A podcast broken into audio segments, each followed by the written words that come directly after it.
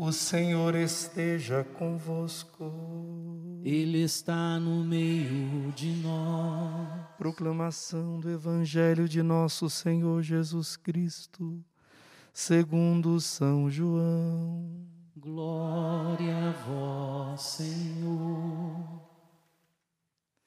Naquele tempo, disse Jesus aos seus discípulos: Como meu Pai me amou, assim também eu vos amei permanecei no meu amor. Se guardardes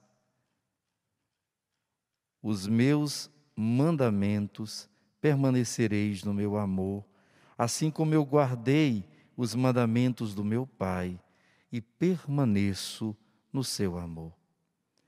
Eu vos disse isto para que a minha alegria esteja em vós e a vossa alegria seja plena. Este é o meu mandamento. Amai-vos uns aos outros, assim como eu vos amei.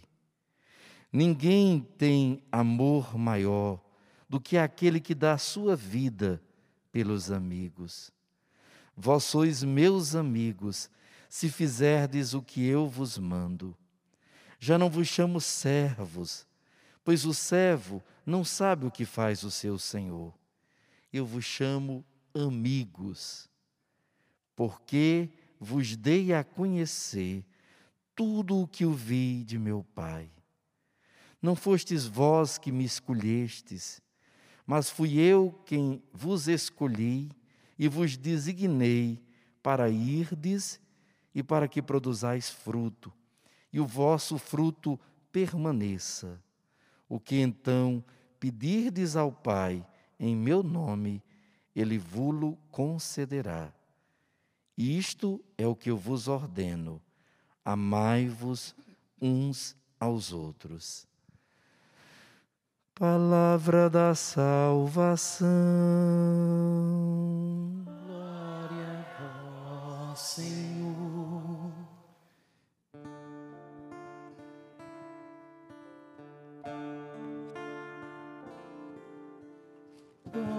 De amor maior não há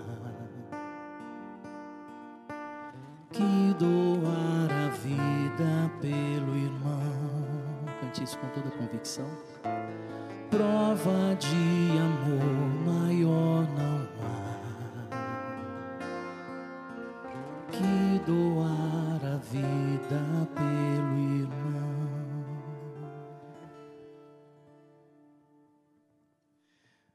Amadíssimos e amadíssimas irmãs e irmãos em Cristo Jesus, nosso Senhor. Querida canção nova, estamos nesse dia 14 de maio, começando mais um acampamento Fé e Milagre. Esse encontro que tem sido, para a glória de Deus, uma referência de buscar crescer na fé, de buscar crescer na confiança em Deus para obter os milagres da Sua misericórdia, da Sua graça, do seu favor. Uma das primeiras vezes que eu vim aqui pregar e tive a oportunidade de ir na casa do Monsenhor, nosso querido Monsenhor, a quem nós mais uma vez pedimos a oração de todos vocês, todos os senhores e senhoras, foi uma frase que me chamou muita atenção. Tinha um quadrinho lá na casa dele: quem planta fé colhe milagres. Não é? Eu achei tão interessante essa frase, não é? E eu guardei no meu coração. Quem planta fé colhe milagres. A fé é uma semente, como tudo todo dom de Deus, ela é um presente, mas ela não vem pronta. Ela é um dom, é um presente, ou também ela é uma virtude.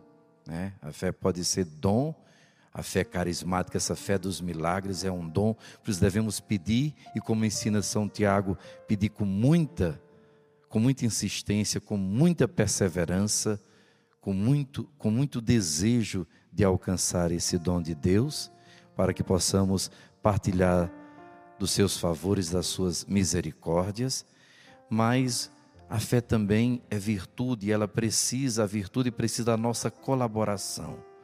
O que Deus deseja fazer é graça, mas ao mesmo tempo, quando Ele encontra um coração disposto. E por isso peçamos essa graça também. Porque, como diz alguns santos, até a vontade de amar a Deus, até a vontade de servi-lo, vem dele. Né? Ele nos ama primeiro, ele sempre toma a dianteira. Então, que ele venha, que ele venha nos dar essa graça de, nesse início de acampamento, abrir o nosso coração à fé. Não importa se você está começando agora, não é? Se Deus usou de talvez toda essa pandemia, de todo esse sofrimento para te despertar para o caminho dele, para o caminho da salvação, ou se você já é uma pessoa de longa caminhada, não importa. Todos nós somos peregrinos, todos nós, cada dia, temos que dar a nossa resposta. E, e diante das nossas, da nossa colaboração, da nossa docilidade, da abertura do nosso coração, do nosso desejo, meus irmãos, Deus vai fazendo tantas maravilhas. Por que é que uns se abrem e, e, se, e respondem com tanta generosidade e Deus faz tantos milagres? E por que outros não conseguem. É um mistério. Isso é um mistério. A gente chama isso de mistério da iniquidade. Por que é que alguns se salvam? Porque outros, infelizmente, parece que diante de tantas graças, eles até usam essas graças de Deus para se perder. Mas o que nós sabemos como lei geral de, de, na palavra de Deus, na, na tradição da igreja, é isso quando colaboramos com essa graça de Deus, o Senhor faz maravilhas. Então, quem planta fé, colhe, colhe milagres. Por isso, comecemos com esse desejo. Planta em nosso coração, Senhor, essa sementinha da fé. E nós queremos regá-la com as nossas lágrimas, com o nosso suor, com a nossa busca, com a nossa luta não é? Com a nossa oração, com a nossa fidelidade, com a sede de vós, Senhor. Infunde nossos corações, Espírito Santo, nesse primeiro dia da novena de Pentecostes. Um desejo imenso, um desejo imenso de sede de Deus, de sede da vontade de Deus, de sede de santidade, de sede de recomeçar de sede de nascer de novo, de ter uma nova experiência ainda mais profunda, ainda mais total. Que tudo que estamos passando não sirva de empecilho, sirva de impulso para entendermos que só em Deus nossa alma repousa, nossa alma tem sede de Deus, da santidade, e que essa pandemia só será vencida realmente em todas as suas dimensões, com uma volta sincera ao Evangelho, à santidade, com uma volta sincera e a começar, sabe de quem? De nós que já estamos na igreja, de nós que já somos de Deus, da nossa renovação. Quem quer que essa pandemia termine? Levante a mão. De verdade. Comece com você. Comece fazendo a sua parte. Você e eu podemos fazer grandes coisas para que essa pandemia termine. Nós podemos estar em graça de Deus, em amizade com Deus, numa vida sacramental séria. Nós precisamos estar voltando a rezar de verdade, dia e noite. Nós precisamos nos afastarmos do pecado. Nós precisamos entender que a nossa falta de santidade retarda todos os planos de Deus, não só para nós, não só para a nossa família que nós amamos tanto, mas para o mundo todo. Quando um se eleva, todos se elevam juntos, meus irmãos. Quando um cai, ele derruba todos. Nós somos um corpo. Nós somos um corpo, o corpo de Cristo, a igreja, cada um de nós é um membro. Se uma unha estiver encravada no seu corpo, aquilo incomoda todo o corpo. Eu não quero eu peço que você também não queira ser uma unha encravada, que você não queira, nem eu, sermos como um câncer.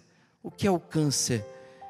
É um, um tumor, uma formação de células malignas que não querem trabalhar para o bem do organismo, que querem se rebelar, que se rebelam, que começam a trazer morte, não vida para o organismo. Eu não quero ser mais um câncer na igreja, eu não quero ser mais uma ferida, eu não quero ser mais uma dor ao coração de Jesus.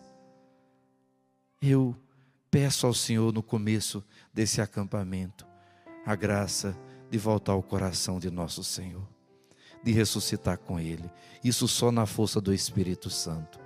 Olha, os apóstolos, eles estavam naquele momento, vivendo um momento muito feliz, por um lado. Eles tinham a certeza de Jesus ressuscitado. Imagine, Jesus, como nós vamos celebrar no próximo domingo agora, Jesus os leva ao alto do Monte das Oliveiras, e lá do alto, não é? Até alguns pensavam, Senhor, que é agora que o Senhor vai restaurar o reino de Israel. Eles estavam tão encantados. Imagina que você vê aquele homem, agora esse homem é Deus, e ele agora vai subir aos céus. Ele agora vai sentar-se à direita de Deus Pai Todo-Poderoso. Imagina o que era isso para os apóstolos. Nós não acreditamos em alguém mentiroso, nós não acreditamos numa fábula, nós não acreditamos, não é, em alguém que é um fantasma, alguém que prometeu tanta coisa, que disse que é, era a ressurreição e a vida, mas que morreu e de uma morte tão ignominosa e, e acabou, se ficou no sepulcro. Não, nós adoramos e servimos a um Deus vivo e verdadeiro, que passou pela morte, sim, que foi humilhado, mas que ressuscitou, que está totalmente glorioso, que é o Senhor, que cada palavra que ele disse, ele cumpriu. Ele é o caminho, a verdade e a vida. Imagine o que era aquilo para os apóstolos. E ele, o único conselho que ele disse: não cabe a vocês saberem os tempos que o Pai designou. Mas eu quero que vocês, é o último pedido de Jesus, vocês voltem, fiquem aqui em Jerusalém. Fiquem aqui em Jerusalém e vocês orem, e vocês orem, e vocês orem, vocês peçam a promessa do Pai, vocês peçam o Espírito Santo, vocês peçam que venha sobre vocês o dom do Espírito. E quando ele vier, pronto, vocês serão minhas testemunhas aqui em Jerusalém, na Judéia, na Galiléia, na Samaria e até os confins da terra. Imagino que foi isso.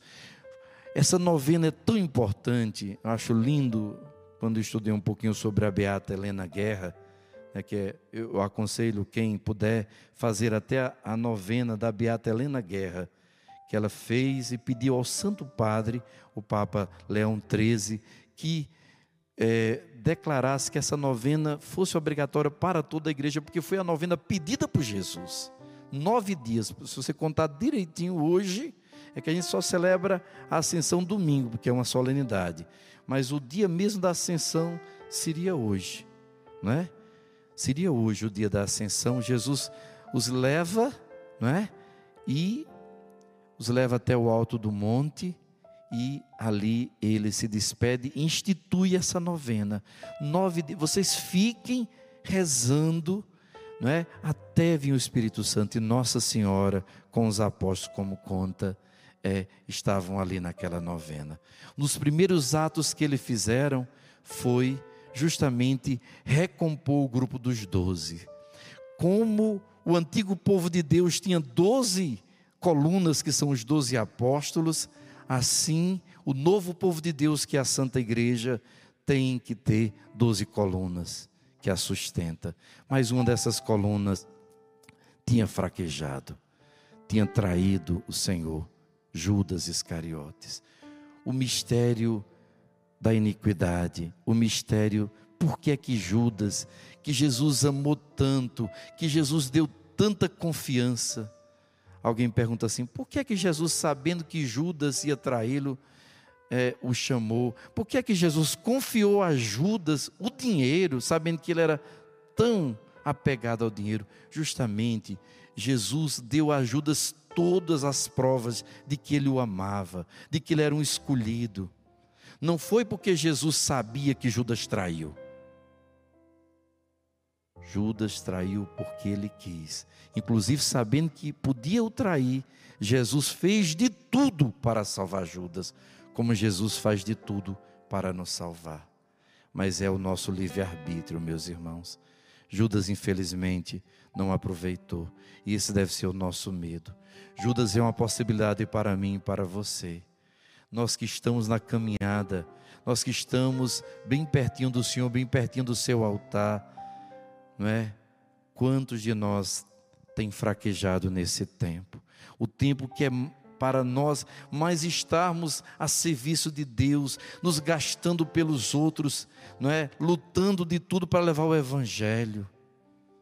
Não é? Lutando de tudo como a canção nova já faz há tantos anos aqui para levar o evangelho, para levar aos corações a boa nova, preparando a segunda vinda de Jesus. Meus irmãos, essa pandemia cada vez mais nos veio mostrar o quanto nós precisamos de Deus, precisamos estar na graça de Deus, porque de repente a gente está bonzinho e a gente pode pegar essa doença e correr, ser jogado numa UTI, não saber nem rezar. Quantos testemunhos eu escutei de pessoas que, graças a Deus, se salvaram, mas viram de perto a morte.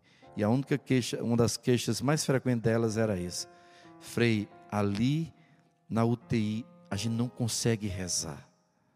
A gente tenta rezar, Frei, nem uma Ave Maria você consegue rezar. Sua cabeça pensa em tantas coisas, um morrendo ali do lado, outro do outro. Você, você perde a noção do tempo. É algo tão desesperador, Frei. A morte fica tão próxima de nós. Estou dizendo isso não é para assustar ninguém, mas estou dizendo para nos alertar. Nós podemos perder a nossa salvação. Nós não podemos esquecer que Deus nos chamou, que Deus tem nos capacitado, nos dado a graça como deu a Judas. Por isso, enquanto é tempo, ajeite sua vida com Deus. Case-se na igreja. Eu estou tão feliz por isso tantas pessoas casando na igreja esse tempo, sem nada de festa, entenderam que o mais importante é o sacramento. Pessoas voltando, batizando os filhos. Pessoas que disseram assim: Meu Deus, me dê uma única chance, me dê uma chance de voltar, que eu lhe prometo, eu servirei ao Senhor toda a minha vida. E Deus dando essa nova chance. Aproveite, é um tempo muito difícil, mas é um tempo de graça podemos ser Judas, mas devemos ser Matias. Quem era o apóstolo que hoje estamos celebrando como São Matias? Um homem bom, fiel a Deus e humilíssimo. Um homem que sentia o mais pobre, como dizia o Salmo. O Salmo de hoje é lindo demais. O Salmo 112. O Senhor fez o indigente assentar-se entre os nobres. O Senhor fez o indigente assentar-se entre os nobres. Ele era aquele que sentia o menor, tinha acompanhado o Senhor e os apóstolos desde o início, desde o batismo de São João Batista. Estava ali com o grupo dos apóstolos. Com certeza era daquele grupo dos 71 discípulos do Senhor quando o Senhor passou aquela noite orando e não o escolheu, com certeza ele não ficou revoltado. Sentiu que não era o chamado dele ser um dos doze, um dos doze apóstolos, mas estava tão feliz em servir ao Senhor. Sentia-se tão humilde, a alegria dele era estar ali perto.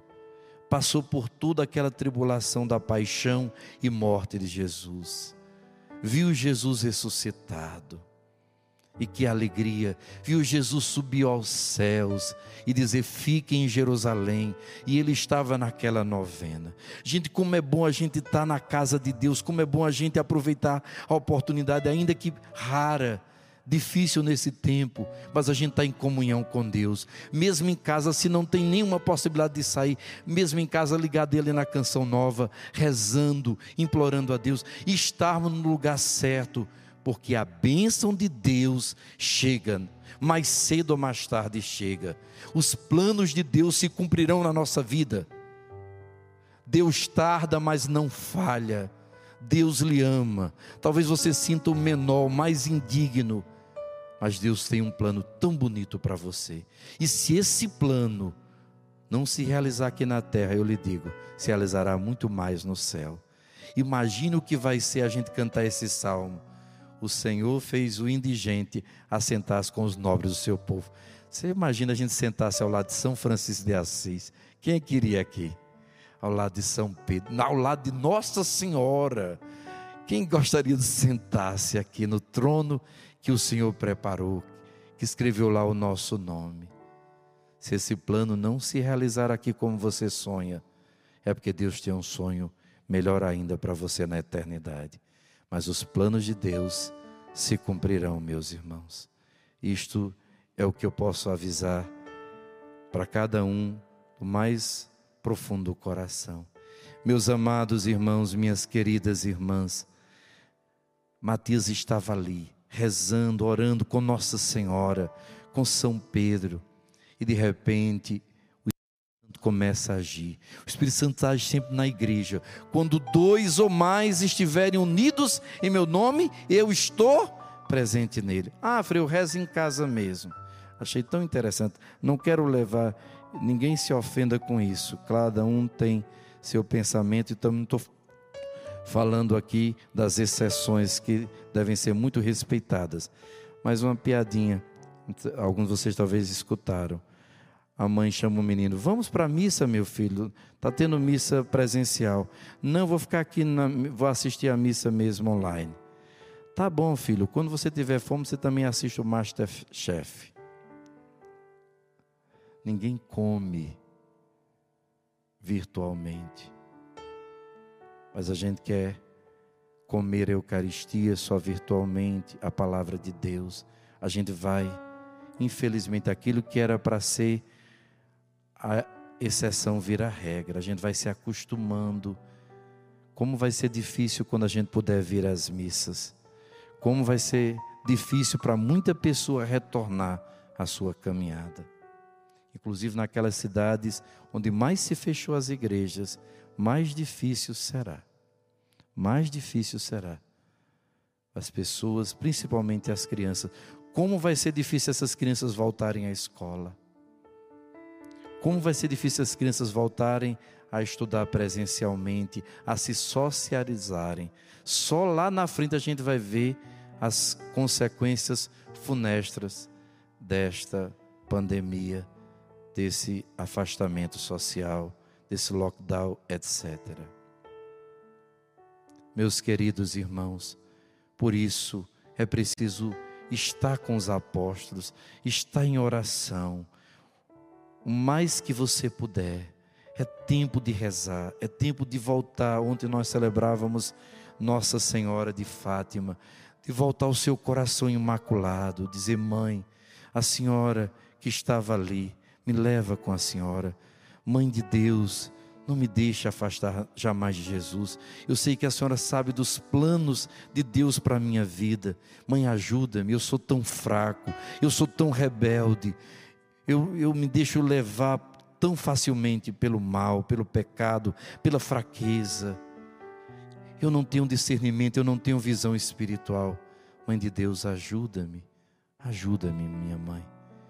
E com certeza ela te ajudará, como ajudou a Matias.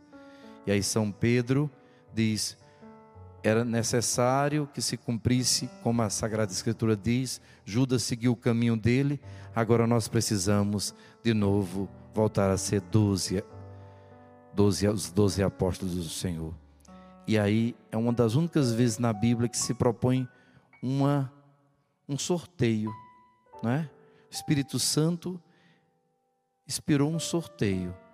Com certeza, até pelo que São Lucas escreve aqui nesse primeiro capítulo de, dos Atos, Matias mais uma vez não era não era o não era o, o queridinho. Matias ele era apenas mais um, um homem bom, mas quem era o forte candidato? Todo mundo pensava quem é que seria? Bássabas, o justo, não é? O justo. Sabe aquela pessoa santinha, santinha. Mas Deus tinha outros planos para ele. E aí eles fazem um sorteio e quem é que, é, quem é, que é sorteado?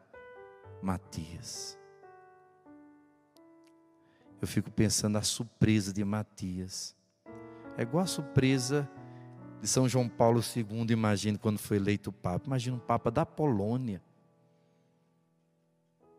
um papa polonês, depois de tantos papas grandes, santos da Itália, daquela terra de ninguém, um homem escolhido por Deus, por Nossa Senhora, que mudou a história da nossa humanidade.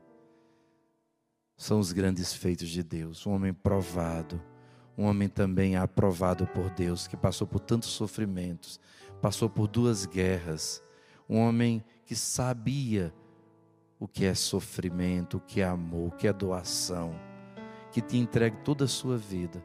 Eu sempre digo lá na minha comunidade, Mel de Deus, que eu acredito que uma das pessoas que mais devia ser revoltada contra Deus era São João Paulo II, era Carol Valtila. Aos oito anos perde a irmã, a mãe. Só tinha um único irmão e o pai. Depois perde o irmão, médico, recém-formado, cuidando de uma, uma paciente que ninguém queria cuidar, morre o irmão. Depois fica só ele e o pai durante a Segunda Guerra Mundial, a invasão nazista da Polônia, que foi uma coisa horrorosa. O pai também morre. Fica sozinho nesse mundo. Não tinha tudo para ser um guerrilheiro, para abandonar Deus, para dizer: cadê Deus? Eu rezo tanto, minha família sempre fez o bem, porque Deus permitiu tudo isso que Deus tinha lá na frente, anos e anos depois, tirado toda a sua família biológica, levada toda para o céu, estava toda preparada para que ele pudesse dedicar toda a humanidade, para ser pai de toda a humanidade, um avô, uma referência. Não acusemos Deus pelas coisas que nós não entendemos. Peçamos o grande milagre da fé da confiança. Porque São João Paulo II, mesmo em vida, fazia tantos milagres. Tem relatos, meus irmãos, só que só foram descobertos depois que, da morte dele, porque ele não deixava que fosse publicado de forma nenhuma. Crianças com câncer, que, que loucamente corriam no meio da multidão, diziam: Se eu abraçar esse Papa, eu vou ficar curado. Abraçavam ele e recebiam a cura tem um relato de um homem judeu, judeu.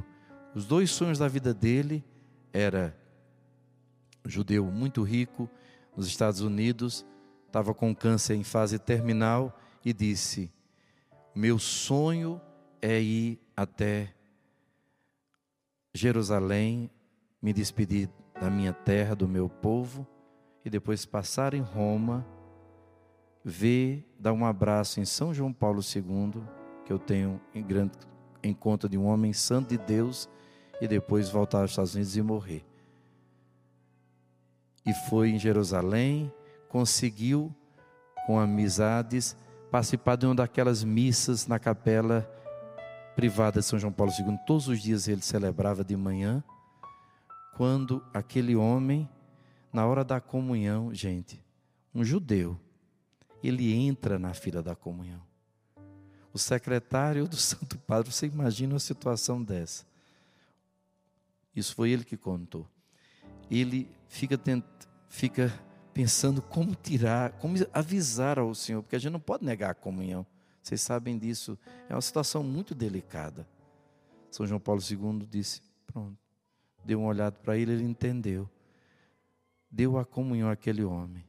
Aquele homem recebeu a comunhão. Voltou para os Estados Unidos esperando morrer. Nada. Voltou ao médico. Estava completamente curado do câncer. Um judeu. Imagine. Por que é que um homem desse era um instrumento tal de Deus? Porque se deixou provar com Matias. Por que é que Monsenhor tem passado tantas provações desses últimos anos, Monsenhor Jonas Abib? Porque é um homem de Deus, é um profeta, é um homem que Deus tem preparado. Com os milagres, com as bênçãos, mas também com a dor. O amor e a dor caminham juntos.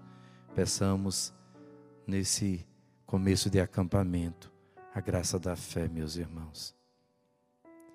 Deus vai fazer com que nós, que estamos sentindo como indigente, como aquela pessoa mais humilhada, a menor, menor de todos, possamos sentar entre os seus nobres, os nobres do seu povo. Louvado seja nosso Senhor Jesus Cristo.